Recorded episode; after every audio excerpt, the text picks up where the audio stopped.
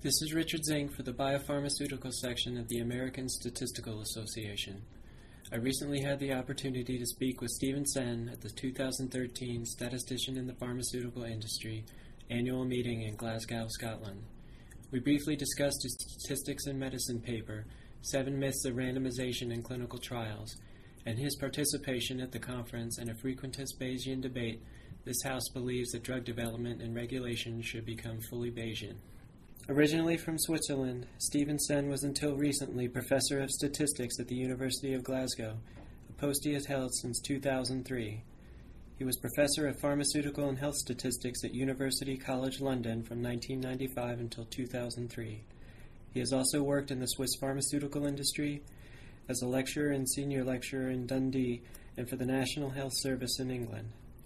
He is the author of the monographs Crossover Trials in Clinical Research Statistical Issues in Drug Development, Dicing with Death, and over 200 scientific publications.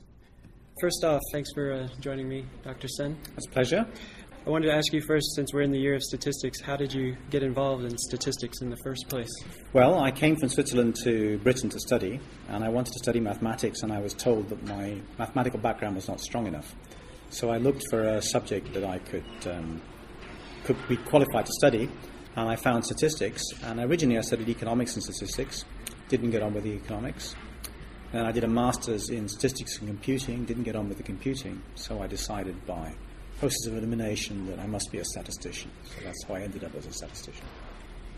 How did you get involved in the pharmaceutical arena? Well, um, first of all, what happened was I worked for the National Health Service in the UK. I worked for them for three years, and I then went to lecture for the Dundee College of Technology in Scotland, in, in Dundee. And I was a lecturer and then a senior lecturer for them for nine years, but decided I needed a change. Uh, and I had always had a hankering to get back to Switzerland, and of course, Switzerland is a place where there are big pharmaceutical companies. And so I applied to Ciba-Geigy, and somewhat to my surprise, they said they would take me. And so that's how I ended up in the pharmaceutical industry. I have a couple questions about your recent paper of Statistics in Medicine Seven Myths of Randomization in Clinical Trials. Uh, what brought about that paper? It was hearing um, philosophers, or in particular a philosopher, talk about randomization in clinical trials, and I realized that although some of the things that were being said by philosophers were correct and interesting, many of them were completely wrong. And I then began to worry about the fact that the basic message of randomization was being misunderstood by people who were not statisticians. Uh, and then when I thought about it some more, I came across maybe a couple of things that even statisticians didn't understand properly. So I think out of my seven myths, five are ones that uh, non statisticians are particularly liable to um, believe, but a couple are ones that statisticians also may believe when they don't really think about it carefully enough. The two that you're referring to are the misconceptions that observed covariates may be ignored uh, when one is randomized, and that large trials are more balanced than small ones. Is there a particular failure of statistical training that has led to statisticians believing this? I think that um, statisticians are told that um, randomization analysis makes very few assumptions. Um, and then, unfortunately, what happens is that uh, it tends to be put on a pedestal. And you sometimes hear people referring in voices of awe to the exact test.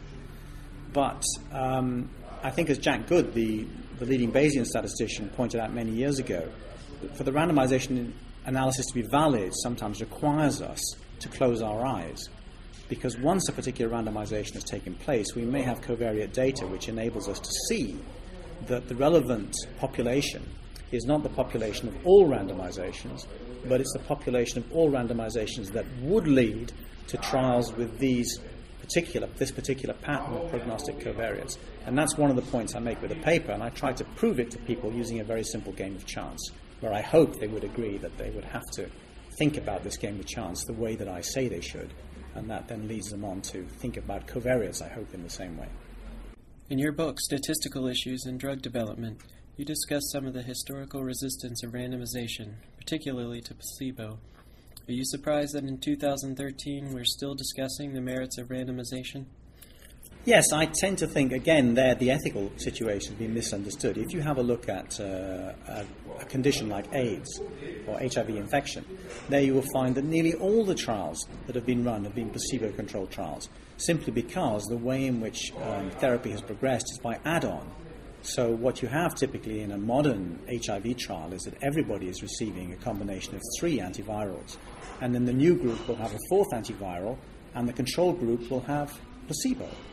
So, again, there are a lot of myths about the way in which placebo is used, and in many cases, you can see that in fact it's the only ethical choice, uh, and that, that leaves the door open for randomization. You're participating in a session here at PSI entitled This House Believes that Drug Development and Regulation Should Become Fully Bayesian. Uh, and Bayesian methods are certainly becoming more acceptable to regulators.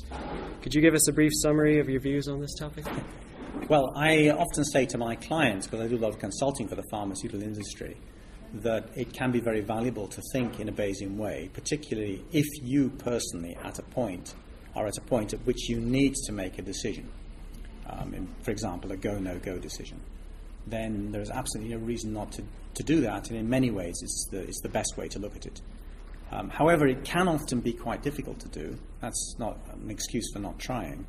But there's a further problem, and that is that actually um, posterior distributions are really of no use to anybody else uh, as a means of summarizing data.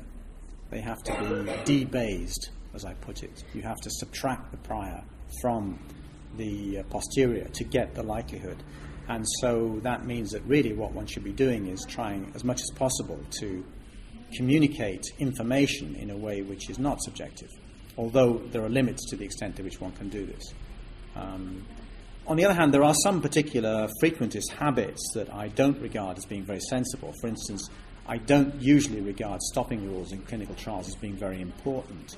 As regards the evidence, again, they may have some importance as regards a particular local decision you want to take. But as regards the, summarizing the evidence, I don't actually think that stopping rules are very important. Any advice for the next generation of statisticians? Yes, I would say that uh, we need to go back to basics in a way. We need to concentrate on a number of important things which are being ignored at the moment. One of them, I would say, is measurement. There is a great deal of efficiency lost through using um, stupid measures, or to put it another way, inefficiency creeps in through using silly measures. And so statisticians should think a lot more about the sort of measurements that are being used in clinical trials. Um, a particular bugbear of mine is responder analysis, whereby you compare an outcome value to a baseline, uh, simply constructing the difference. That's already a mistake. And then what you do is you dichotomize it according to some arbitrary threshold, like a reduction of 10 millimeters mercury in diastolic blood pressure. And this leads to an incredible loss of efficiency.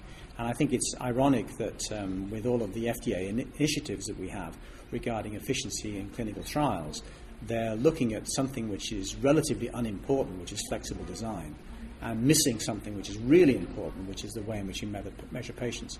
And that leads on to another thing, which is components of variation. Statisticians should think very carefully about separating main effect of treatment, uh, the main effect of the patient, the fact that patients vary from one patient to another, the interactive effect, the fact that treatments can have different effects on different patients, which is essentially what the whole of the supposed pharmacogenetic revolution is about, and pure within patient error.